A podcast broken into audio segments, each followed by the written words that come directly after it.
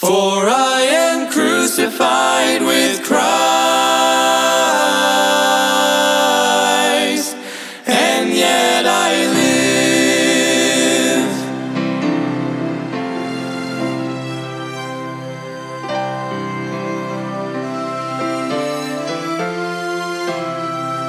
Embrace the cross where Jesus... Welcome to Crossbound Ministries, where we are bringing the gospel of Jesus Christ to the world, encouraging Christians and pointing sinners to the cross. Will you please pray about supporting our broadcast and ministry that gives us the ability to spread God's word? You can get involved by going to crossboundministry.com. Please welcome our preacher, Mike Sadler, as he brings us an important message from God's word. Embrace the love the cross requires, cling to the wall. Open your Bibles with me to Genesis chapter 35, and we're going to look at verses 1 through 5. Genesis 35, verse 1 through 5, as we look at the journey to Egypt. But before we look at that, let's lay a little groundwork here. If there was three things I wanted you to get from today's message, is you need faith, faithfulness, and forgiveness are the keys to a successful Christian life. Let me say that again. Faith, faithfulness, and forgiveness are the keys, are the essential things you need for a successful Christian life, because we're all on a journey for the Lord, amen? And we're going where God wants us to go and doing what God wants us to do. Let me tell you a short story about Horatio Nelson. He was a sickly boy living in 18th century England. His mother died, and he was left in the care of his uncle. His uncle was a ship captain, and he too wanted to be the captain of a ship. He wanted to be somebody. This young man he went on a voyage with his uncle, and he'd get so sick his uncle would have to take him back and drop him off. And he was sickly his whole life. But do you know he fought that tooth and nail he wanted to make something of himself, and he did. He became the captain of a ship. Not only that, listen to this, Nelson led England to victory against Napoleon. Wow. So you think about, that's a worldly person wanting to make a stand. Shouldn't we Christians be not more committed to serve God, the one who has given us life, the one who has redeemed us, the one who has written your name in the Lamb's Book of Life? Amen? Ask yourself, what does it take to stop you from serving God? What does it take to stop you from serving God? If you answered nothing, amen, you're on the right track. And I do believe that most of us want to be like the Apostle Paul at the end of our life. As he said in 2 Timothy, he said, I have fought a good fight. I have finished my course. I have kept the faith. Amen. So as we look at Joseph's life here, and I love the story of Joseph. If there was three favorite characters in the Bible of mine, it'd be Jesus, Paul, and Joseph. But do you know Joseph's life is a mirror of the Lord Jesus Christ? Let me explain. Joseph was rejected by his brothers. So was Jesus. Joseph was loved by his father. So was Jesus. Joseph was victorious over temptation. So was Jesus. Joseph was taken into custody because of false witness. So was Jesus. Joseph suffered from doing right. So did Jesus. So his life points to the Lord Jesus Christ, as every story in the Old Testament does. It is a picture pointing you to the Lord Jesus Christ. And the secret of Joseph's strength, of his character, was his unconditional faith in God. It wasn't that he was a great man of character, but it was his faith in God that gave him the strength to be who God wanted him to be. You know how you're going to be what God wants you to be? When you have the faith that you need in God, that work in your life, that he is sovereign in your life. Look with me now in Genesis chapter 35 and verses 1 through 5. And God said unto Jacob, Arise, go up to Bethel, and dwell there, and make there an altar unto God, that appeared unto thee when thou fleddest from the face of Esau thy brother. Then Jacob said unto his household, and to all that were with him, Put away the strange gods that are among you, and be clean, and change your garments. And let us arise, and go up to Bethel, and I will make there an altar unto God, who answered me in the day of my distress, and was with me in the way which I went. And they gave unto Jacob all the strange gods which were in the hand, and all their earrings which were in their ears. And Jacob did hid them under the oak, which was by Shechem. And they journeyed, and the terror of the Lord was upon the cities, and they were round about them, and they did not pursue after the sons of Jacob. Do you notice where God took Jacob? You remember the story of Jacob and Esau? Well, this is Joseph's father. God is sending him back to listen to what it says. That appeared unto thee when thou fleddest from the face of Esau, thy brother. You know, he stole his brother's birthright, in other words. And here he was. He fled from his brother. He got scared. He ran. And listen, God is sending him back to where he ran. God oftentimes sends his disobedient children, us, back to the place where they started on the wrong path. Why? So that you can start on the right path. As I've heard several old preachers say, that God will keep sending that same trial around until you pass it. He'll keep sending that same test around until you pass it, until you have enough faith in him. And faith is trusting God's plan. The Bible says in Hebrews 11:6, but without faith it is impossible to please him. For he that cometh to God must believe that he is, and that he is a rewarder of them that diligently seek him. Well, that's strong, isn't it? Without faith, it is impossible to please him. You mean all the money I put in the plate, all the things that I do, all the things that I give? Without faith, it is impossible to please him, the Bible says. Genesis 37:5, and Joseph dreamed a dream, and he told it his brethren, and they hated him yet the more. What was his dream? Well, he was a young man, about 17 years old, and he was his father's favorite, and that's never good. You should never have favorites if you have children. You should never show favoritism. You may treat them a little different, but you love them all the same, in other words. And so that his brothers hated him because his father treated him special, because he was his father's favorite. They literally, the Bible says, could not speak peaceably to him. Joseph has a dream, as it says in this verse. And at that time, he told his brothers the dream, that you will one day bow down unto me, and that his parents would also.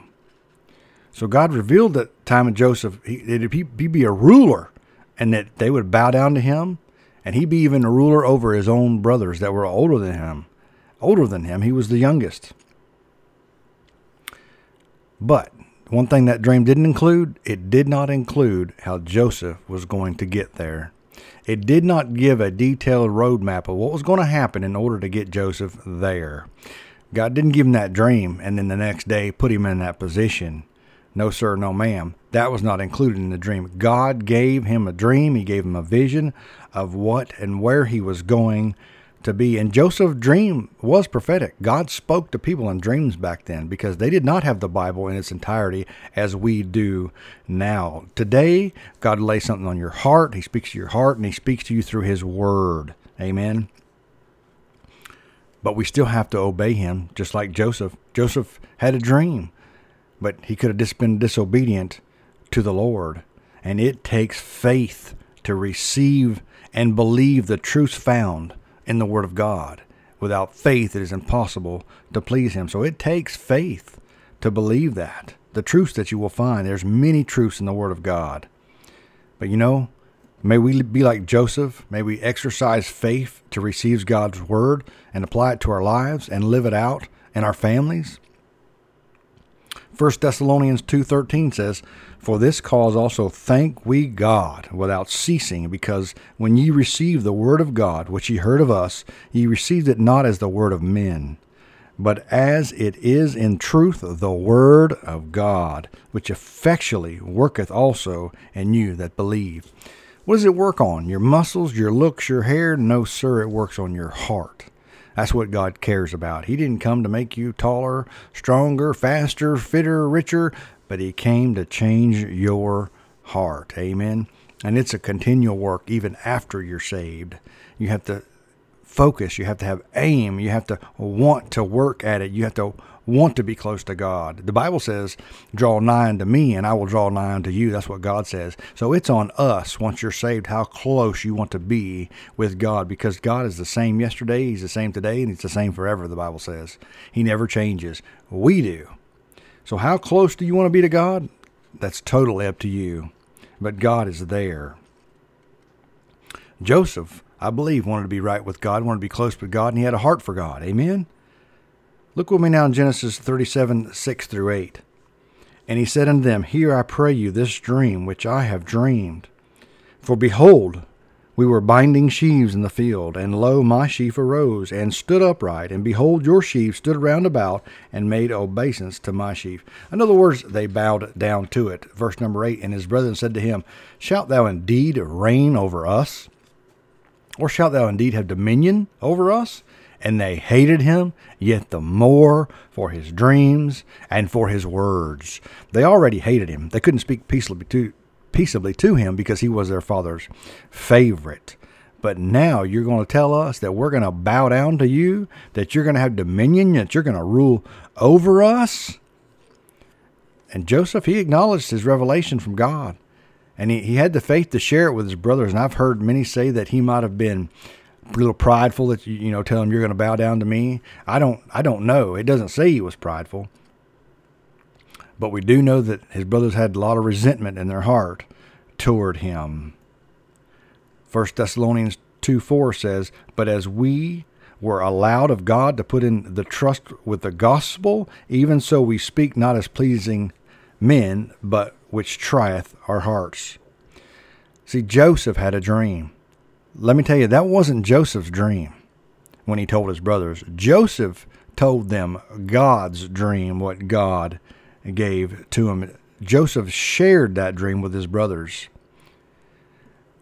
Just like we must also be willing to share. See, it may not be easy. They may not happily receive it. They may not like it. But God loves it when you demonstrate your love for God by telling someone how they can be saved, how they too can be born again and have their name written in the Lamb's Book of Life. You see, his brothers, Joseph's brothers, did not like that dream, but it wasn't his dream. It was God's dream. Your friends, your neighbors may not like the gospel message, but you listen to me. That's not your message. That's God's message. He simply gave it to you to give, and he wants you to give it. So they may not like you for it, but they're really not liking you. They don't like the message. Joseph's brothers didn't like the message.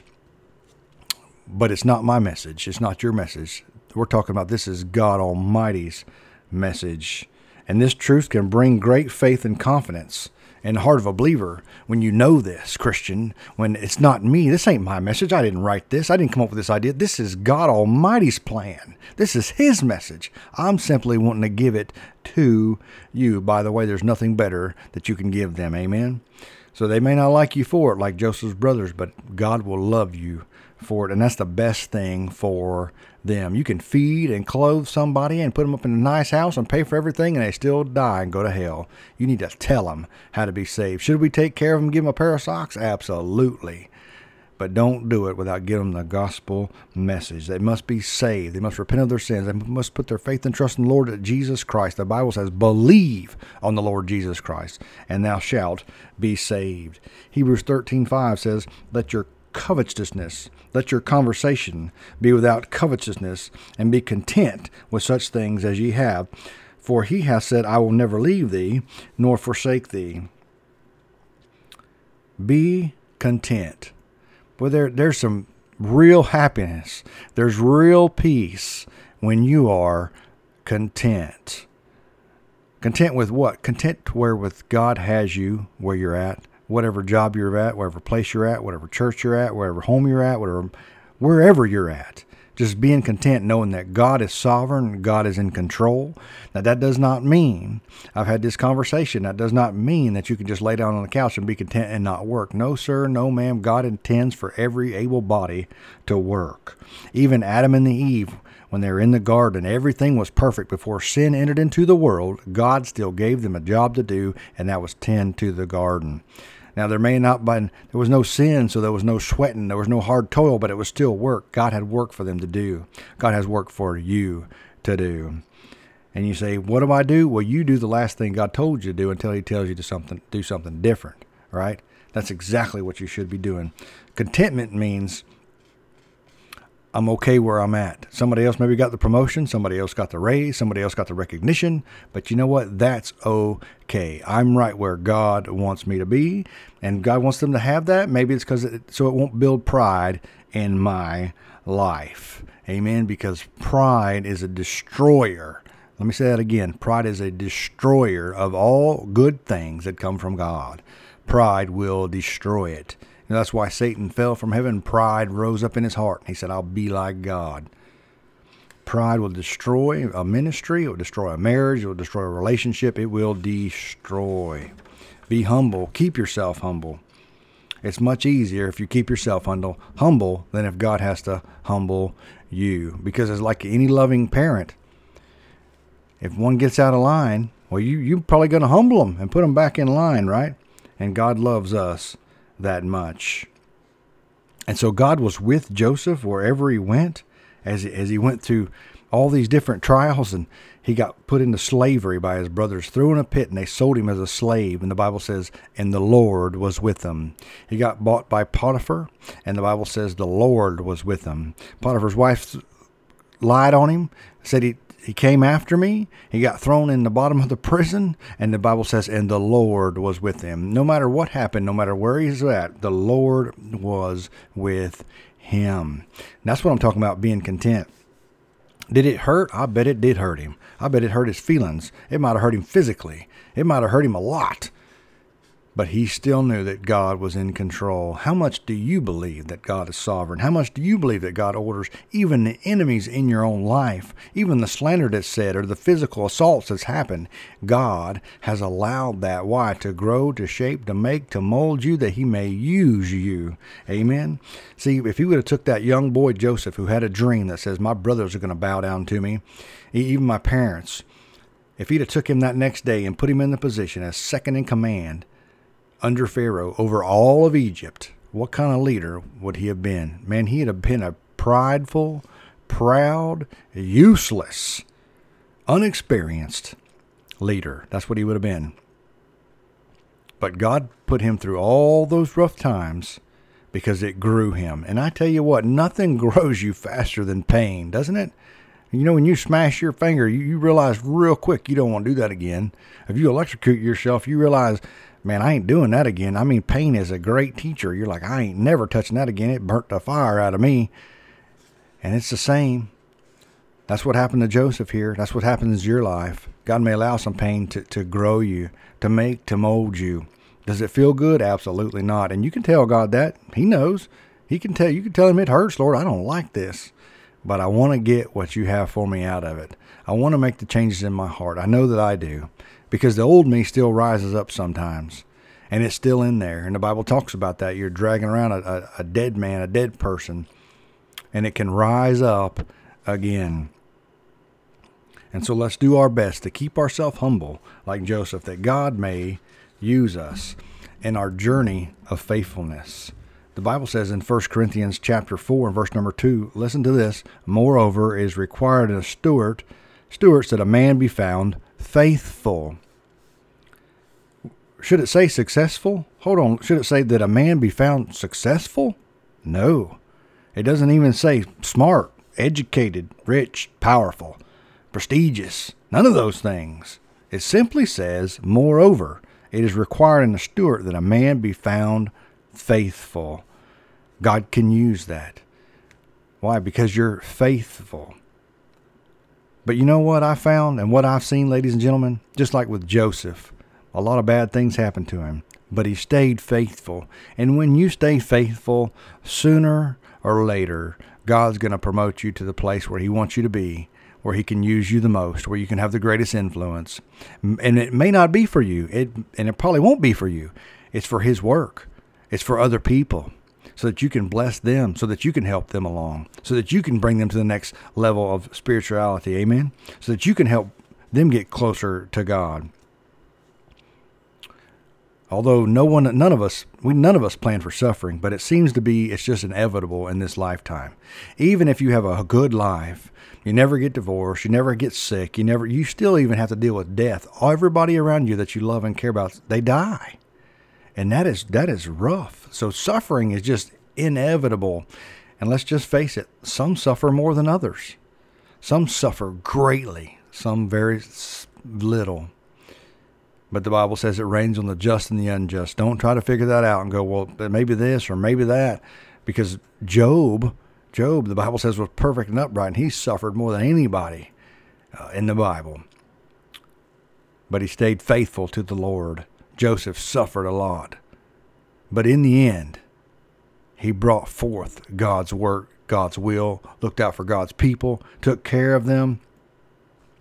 And so when Joseph's journey brought him through tough times and despair, he simply remained faithful. What are you supposed to do in hard times, hurtful things? And you remember, this was his family. These were his older brothers, the very ones that were supposed to be looking out for him, the very ones that should protect him, the very ones that should watch over him and care about him, are the very ones that hurt him the most.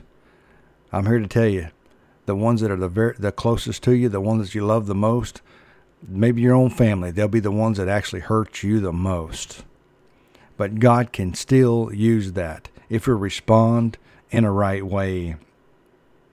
When he was sold into slavery by his brothers, he remained steadfast. And listen to me, He took Joseph on a journey.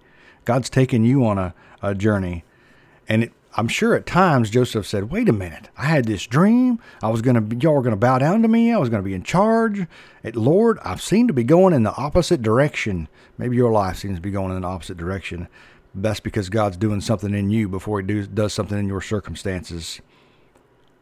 He continued, no matter what happened, to trust God, because God was changing him. He was making him and molding him in his heart. He was changing his heart before he changed his circumstances. And I'm telling you right now, that's what God's going to do with you.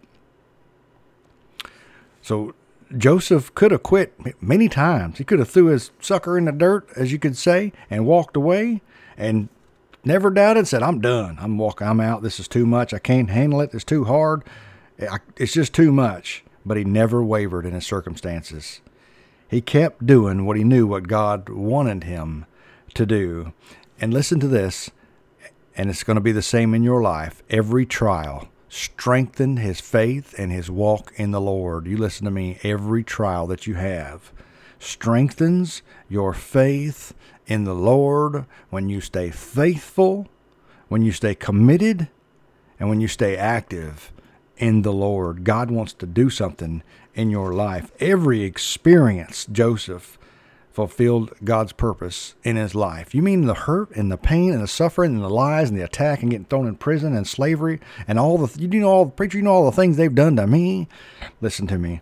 Every experience in your life can fulfill the God's purpose in your life when you respond to it in the right way and be faithful and you're committed to the Lord. Why? Because the strongest thing that you have is your testimony. The strongest thing that you have is to tell people how that they can escape hell. The Bible says there's weeping and wailing and gnashing of teeth and gnawing of tongue, where the worm dieth not and the fire is not quenched. There's no relief in hell. But your name can be written in the Lamb's Book of Life today if you realize that you're a sinner in need of a Savior, because one day you're going to die and you're going to stand before God and you'll give an account for that life. Unless you believe on the Lord Jesus Christ and the work that he did on the cross. That he didn't just die on the cross. No, the Bible says that he was buried, that he arose again the third day, defeating death, hell, and the grave, and that you can put your faith and trust in him today. And listen to me, Christian. Be faithful, just like Joseph, no matter what. When it hurts, know that God's doing something in your life. Amen. And you can stay faithful on this journey with the Lord. Amen. We pray you have been blessed by today's message. If you have been saved or are in need of a prayer, please contact us at 352-247-9200. That's 352-247-9200. Thank you for tuning into Crossbound Ministries radio broadcast. Will you please pray about supporting our ministry and broadcast? You can go to crossboundministry.com or send your support or a gift to P.O. Box 7, Inverness, Florida, 34451. That's P.O. Box 7, Inverness, Florida 34451. For a gift of $10 or more, we will send you a booklet. Please pray for us as our ministry and radio broadcast grows. Tune in every Sunday morning at 8 a.m. to hear a message from our preacher, Mike Sadler. You can follow Crossbound Ministry on Facebook, YouTube, and visit us on the web at crossboundministry.com. If you are a pregnant woman in need of help, there is hope. You can reach out to the Citrus Pregnancy Center. There are locations in Inverness and in Crystal River. Their phone number is 352-341-5176. That's 352-341-5176. This broadcast has been sponsored in part by Henley's Grading Incorporated for all your land clearing and hauling needs, located in Hernando, Florida, 352-897-3507. That's 352-897-3507. This program is sponsored by Crossbound Ministry of Inverness, Florida.